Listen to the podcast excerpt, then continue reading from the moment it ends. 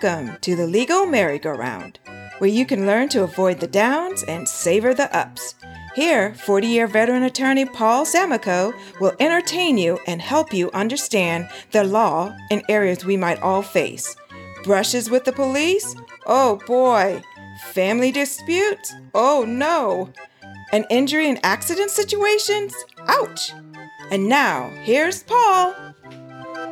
And we are back today. It is Marital Mondays. I hope that you had a nice weekend.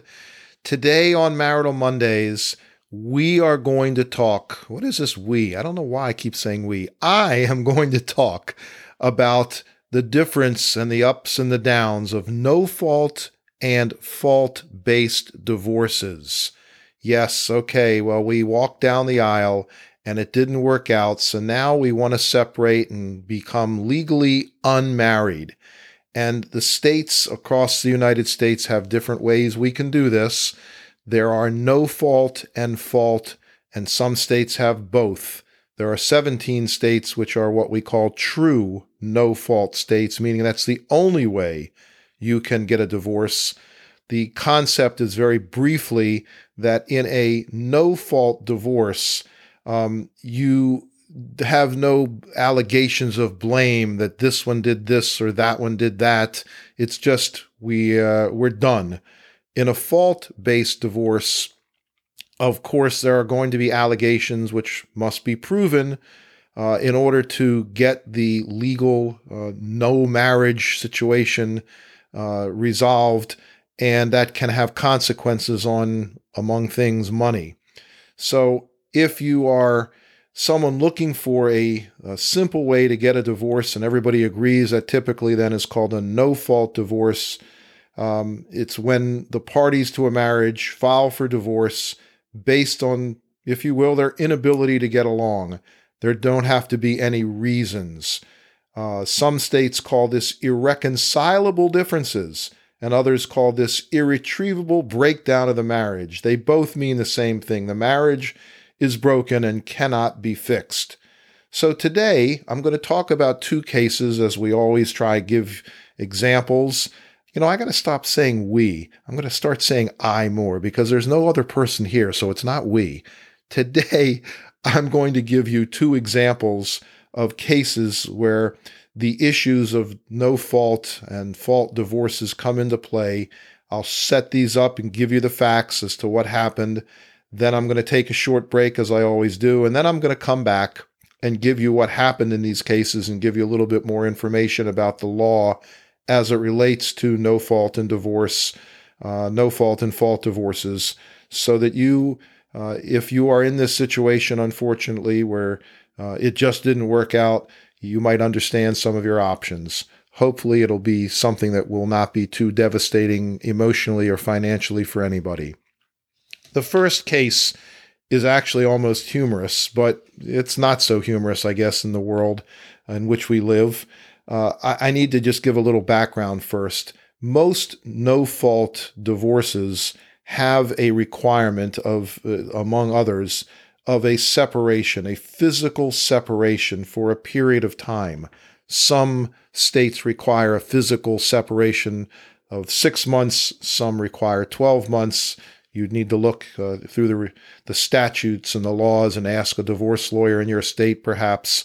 Uh, but nonetheless, the separation period uh, must uh, take place. You can't um, ask for a no fault divorce uh, unless certain circumstances exist, because perhaps of finances you have to live in the same ho- same home. But they require a physical separation and not what's called cohabiting.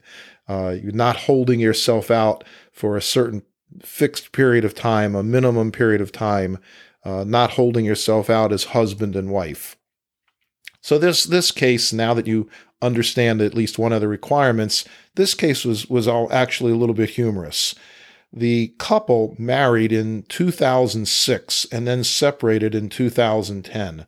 The husband moved out because the wife had gotten a protective order against him. Uh, he filed a complaint for divorce claiming voluntary uh, separation and constructive desertion, meaning that she forced him out. When the protective order expired, they continued to maintain separate residences. Now, while the divorce proceedings were pending, the couple started, in a manner of speaking, a sexual relationship. During the proceedings, the husband testified that the last time he had sex with the wife was in 2011, and after that, he had not spent even one night with her. Now, here's the fun part. Even though the husband admitted that he and the wife kept communicating uh, through telephone conversations and text messages, he admits that the conversations were often explicit or sexually provocative. Very interesting. We will call this, as I'm sure you have already guessed, phone sex. Now, the wife asserted that they had cohabited and had sex. The court heard the testimony on the issue as to whether the husband could establish grounds for divorce uh, in line with the definition that they were apart and had not cohabited. The, the case uh, came down to what is the definition of separate and apart and cohabitation. The time period had clearly uh, elapsed. In this state, it was 12 months where they uh, husband was alleging, you know, yes, they'd been separate and apart and had not cohabited for more than 12 months. The wife uh, is the one who says, well, no, because we were having phone sex. So the question becomes whether or not phone sex um, kills the concept of not cohabiting. Does phone sex mean you're together? Hmm, we're going to find out. Now, there's another case I want to talk about. And this is, again, a very interesting concept because what if one party wants a divorce and the other party doesn't oppose it, may or may not, you know, agree to the divorce, but just says, ugh, do whatever you want. And then that party says, and you know what, I'm not even going to participate. You go and just do whatever you need to do. Well, that's exactly what happened in a case involving two Chinese people who had gotten married and they actually had two children uh, living in Maryland in the United States. And at some point, the marriage breaks down, and the father, uh, the husband, says, This marriage is over. Uh, I'm taking the kids and I'm moving back to China. And the wife is, well, do whatever you want to do. I'm, you know, I disagree. I don't care. Whatever. It's, it's, it's not in the record that I'm able to read. I'm just surmising. But she does nothing. So five years pass. And the husband now comes back to the United States, to Maryland, and files all the appropriate papers to get a divorce. And the wife is still non compliant, uh, as if she's just not there in a manner of speaking. But he has done all the things he needs to do to file properly to get a no fault divorce he has a sheriff, which is required, uh, serve the divorce papers on the wife. You can't just file a divorce without the other person at least knowing about it. The uh, the process the husband filed was exactly proper. He did exactly what he needed to do. The wife was advised by service again by a sheriff. They take the papers and says, "Here you go. Read them. Read them or weep." Um, at the appropriate point in time after the process had begun, the husband moved for a default. The wife didn't answer the complaint of divorce. She didn't say yes. She didn't say no. It was just, you know, radio silence, if you will. So the husband gets a default judgment of divorce, and now his divorce is final. The judgment also awarded him child support and a monetary award of $121,000. Even after the default judgment, the sheriff went out and served the wife again, giving her notice that she had 30 days to ask for a reversal or to appeal the final judgment. Again, she did nothing. Well, okay, so we're going to come back after the break. I'm going to come back after the break. I got to get rid of that habit using the word we. I'm going to come back after the break and share the results of these two cases with you and give you a bit more information. while you're listening to this break, uh, I do want you to remember that I can be a referral source for you anywhere in the United States for a divorce or domestic relations matter if that is something that you're facing or looking at. So feel free to call me. It's an absolutely free referral. See you soon right after the break.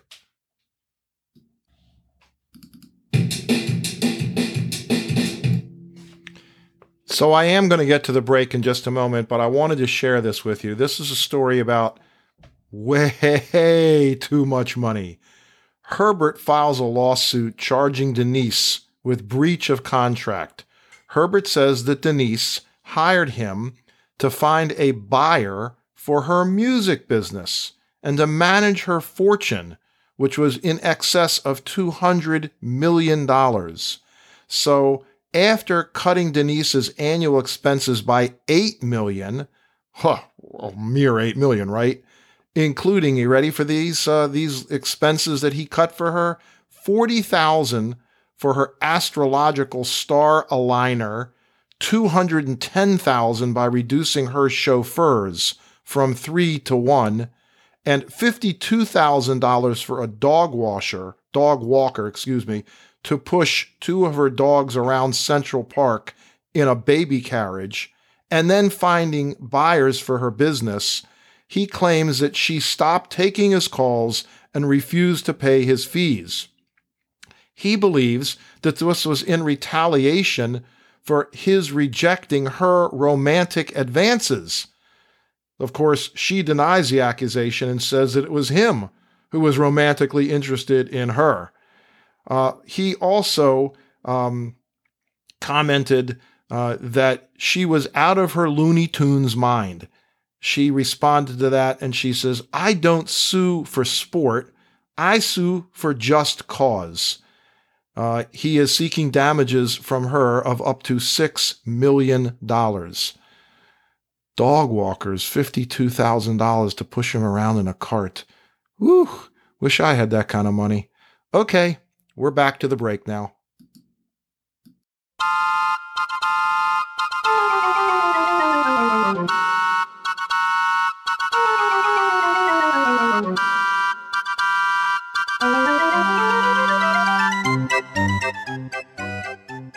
Okay, it's break time here on the merry-go-round.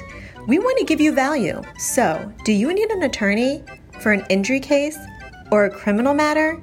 Or something involving family law? Mr. Samakow has the answer for you. Go to our podcast website, www.thelegalmerrygoround.com. Again, that's thelegalmerrygoround.com and click on the referrals tab. Then either fill out the form or call the telephone number where you can leave a detailed message that Mr. Samakow will pick up, and you'll get a response with a referral to an excellent attorney in your area within eight business hours. And the referral is free, no charge to you for this referral. So, again, if you're looking for a lawyer that meets the highest standards, Paul is going to hook you up and every attorney he refers to meets the highest standards, and Paul has checked them out for you. If you like what you're hearing from him during these shows, you know he's going to take care of you. So go to thelegalmerrygoround.com. And now, back to the show.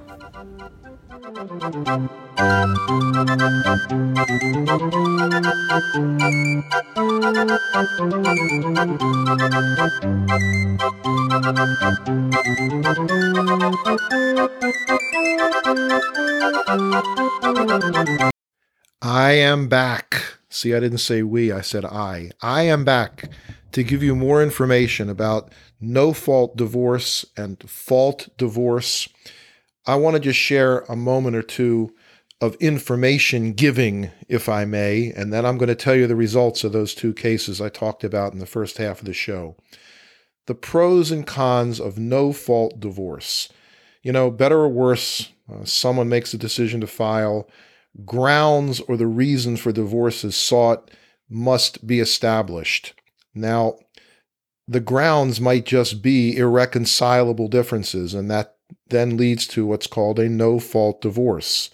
Sometimes, though, it's necessary to assign fault. Uh, one party or the other Um, fault things, uh, fault might be things such as adultery or domestic abuse or substance abuse, or my uh, spouse is in jail and is going to be there for the next who knows how many years.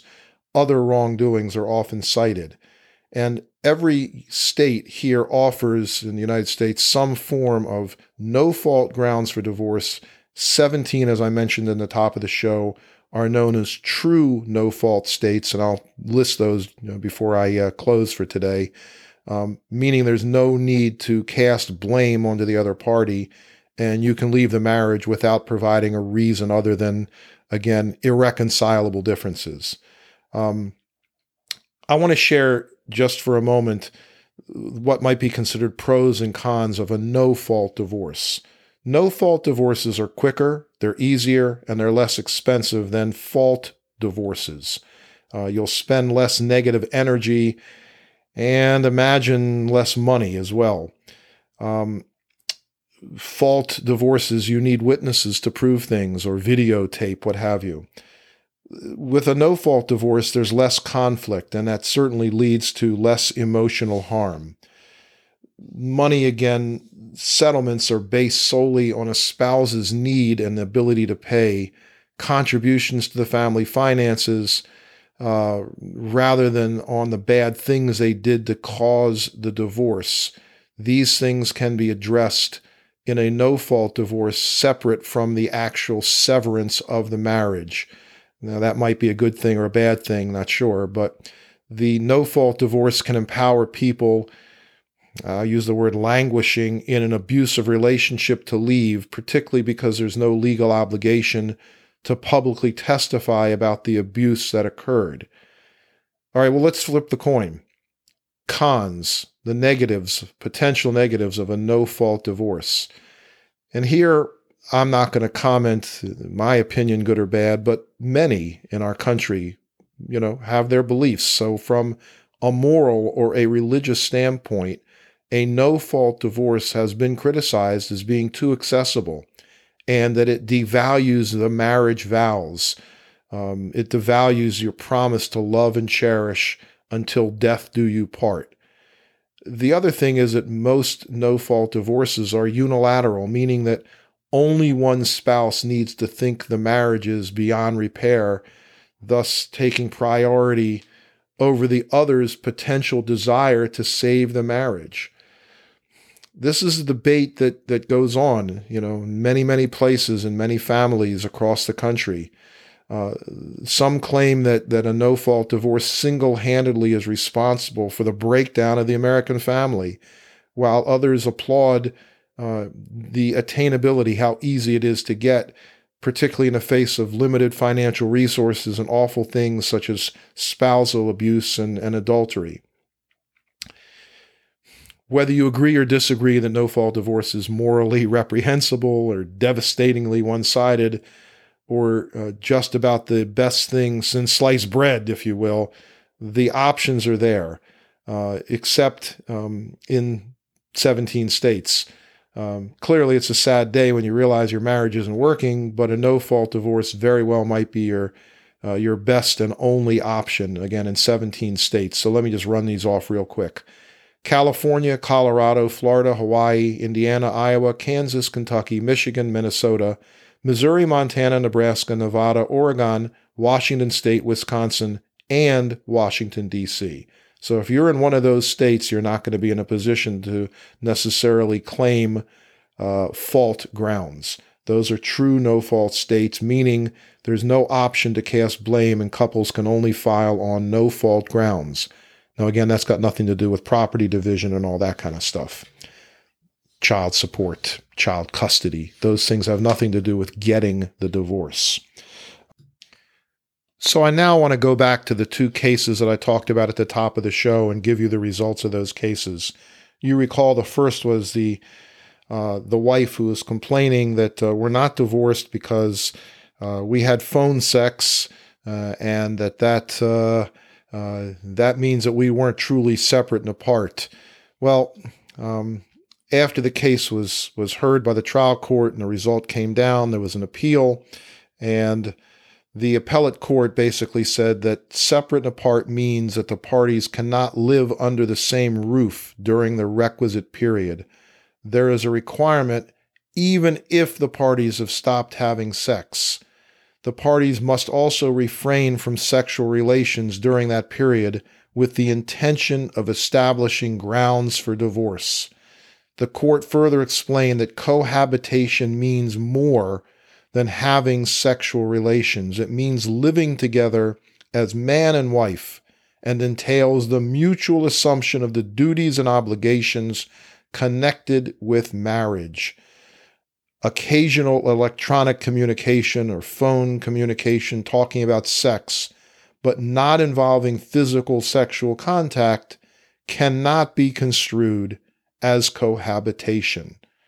So, the moral of this story, boys and girls, is that if you're getting divorced and you have a compulsion to get on the phone with your ex or your soon to be ex, and you have sexual phone play and what have you, uh, that is not going to wreck up the, the potential of you getting divorced. That would be okay. You can have phone sex.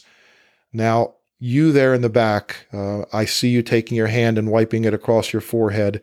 So uh, I know what you're thinking. The second, the second case with the Chinese couple, this was a very interesting case because uh, the husband who had moved to China with the children and five years later came back to Maryland and got a divorce and got a final judgment and got a decree indicating that the wife owed him $121,000 in child support.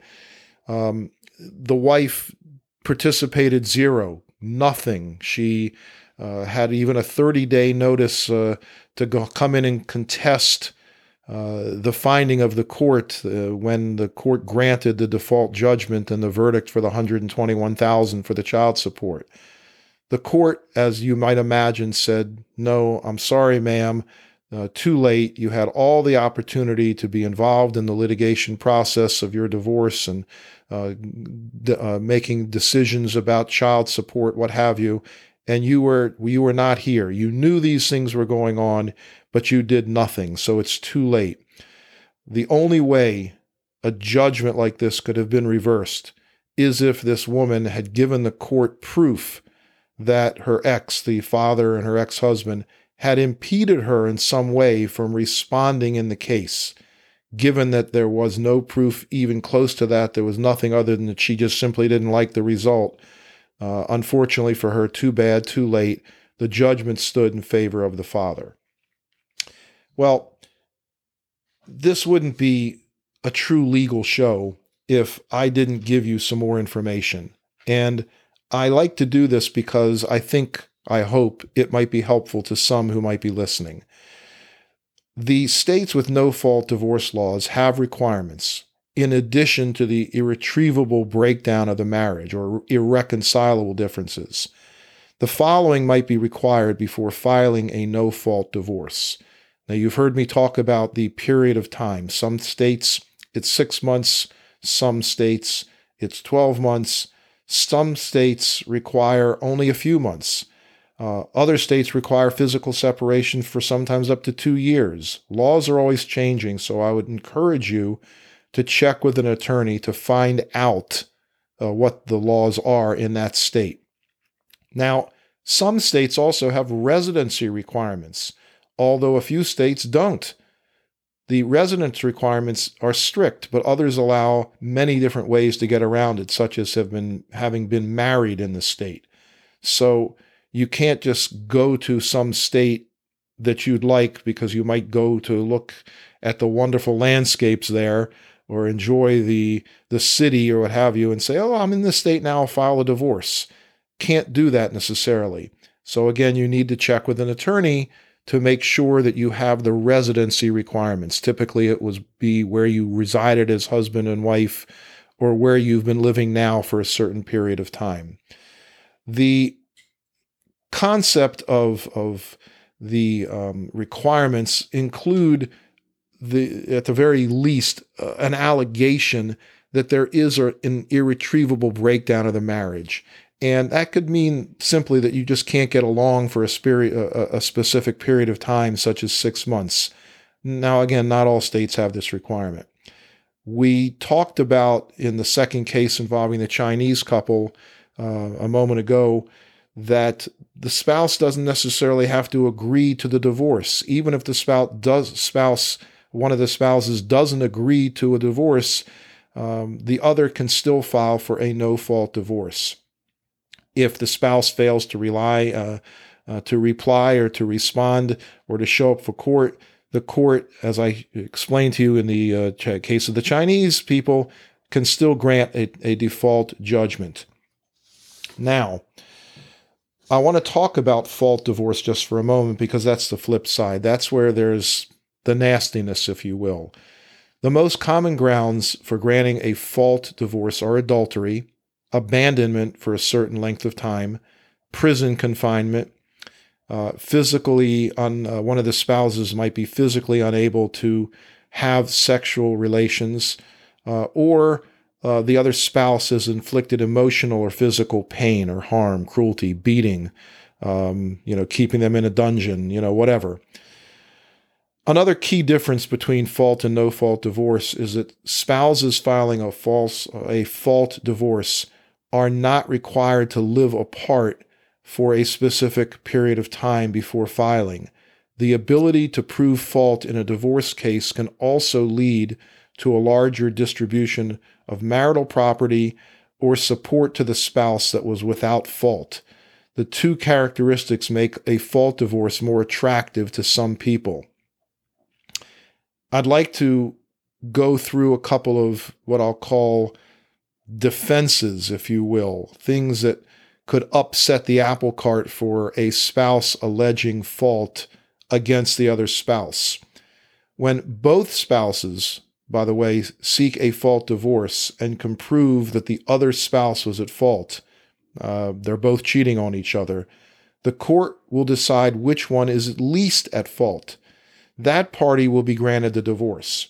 This is called comparative rectitude. This doctrine was created to address the problem of courts granting neither party a divorce if they were both at fault. Uh, there is a public policy interest, of course, in not forcing two people to stay married if they don't want to be married. Now, moving past, we're both guilty, if you will, or, or bad people for cheating or, you know, uh, causing emotional harm or something, right? Moving past that, there are defenses to divorce. One of them might deny the claims of fault being alleged. A spouse can object to a fault divorce by disproving or presenting a defense to the fault complained of. The following is a list of some of these defenses, okay? Connivance, the word is connivance, is an absolute defense to adultery. Connivance alleges that the complaining spouse agreed to and even participated in the adultery or created the opportunity by enticing someone to seduce the spouse. Now, I know a joke, and I'm in the middle of a serious conversation, but I gotta tell you this joke. The woman brings in photos of her husband in bed with another woman. They're both in bed, and you can see they're in the middle of a sexual act. The divorce lawyer looks at these pictures and says, Hmm, this is pretty good proof. Oh, by the way, where did you get these photos? And she says, Well, we were all naked. Okay, you get it. I want to go back to some of the defenses to fault. Condonation. Condonation is a claim that the other spouse knew about the complained conduct, forgave that conduct, and resumed the marital relationship. This is typically used, again, to defend an adultery accusation. So if your spouse is cheating on you and you know about it and you have a conversation and the uh, the one spouse that was cheating says, "Okay, honey, I won't ever do this again," and you say, "Okay, love and kisses," and then you resume a marital relationship, uh, both in and out of bed. You're not going to be able then to be able to sue for uh, adultery as a fault ground. Recrimination is another defense. It's when the complaining spouse is equally at fault or engaged in similar conduct. For example, if both spouses had affairs, neither one would be able to use adultery as grounds for a fault divorce. And again, in some cases, this isn't always the case. If uh, one of the spouses was carrying on 10, 12 different affairs over the course of three or four or five years, and then as a rebuttal, the, the other spouse goes and has just one night stand, um, many courts will grant a divorce on fault against the, the party who had all the different affairs over all those years. Provocation is an interesting uh, defense to a fault allegation for divorce. It's where one spouse provoked the other to act in a certain way. As an example, one spouse abuses the other spouse, which forces that other spouse to leave the marital home. The abusive spouse would not be able to then use abandonment as grounds for divorce since it was his or her abuse that caused the other spouse to leave. Now, a fault divorce can take a while, it can be expensive, and proof is proof is what it is. There's evidence or there's not. It can be costly, timely, and involves the use of witnesses often. It might be Facebook posts. It might be photographs if you hired a private investigator to go photograph your spouse and seeing uh, what that spouse is up to. It might take an accountant to go through uh, checkbooks and, and records to prove things. Courts have an interest, of course, in not forcing people to stay married and will usually grant div- divorces to people who ask, despite defenses given by the other spouse.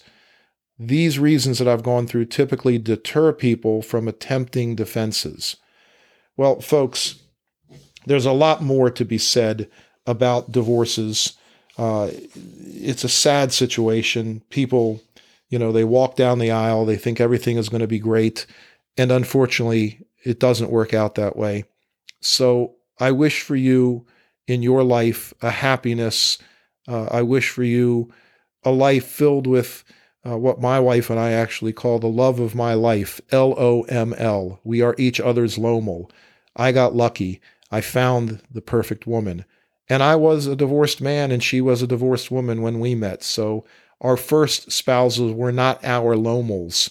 But I wish that for you. And I, I hope that you never have to go through a divorce. It can be emotionally destructive no matter whether it's fault or no fault.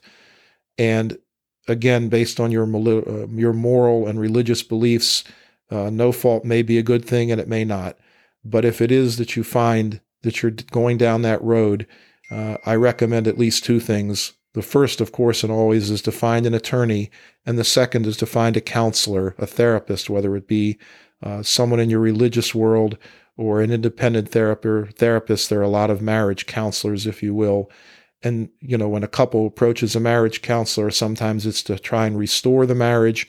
And sometimes it's with, we're just not going to be able to work through this and we want to get a divorce. Can you help us navigate the emotional uh, issues that lay in front of us?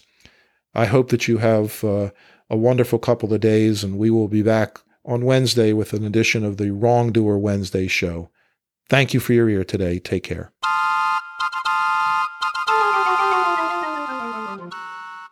Thanks for listening to the Legal Merry-Go-Round. We hope you enjoyed our show. Tune in next time to get a better understanding of real life legal situations.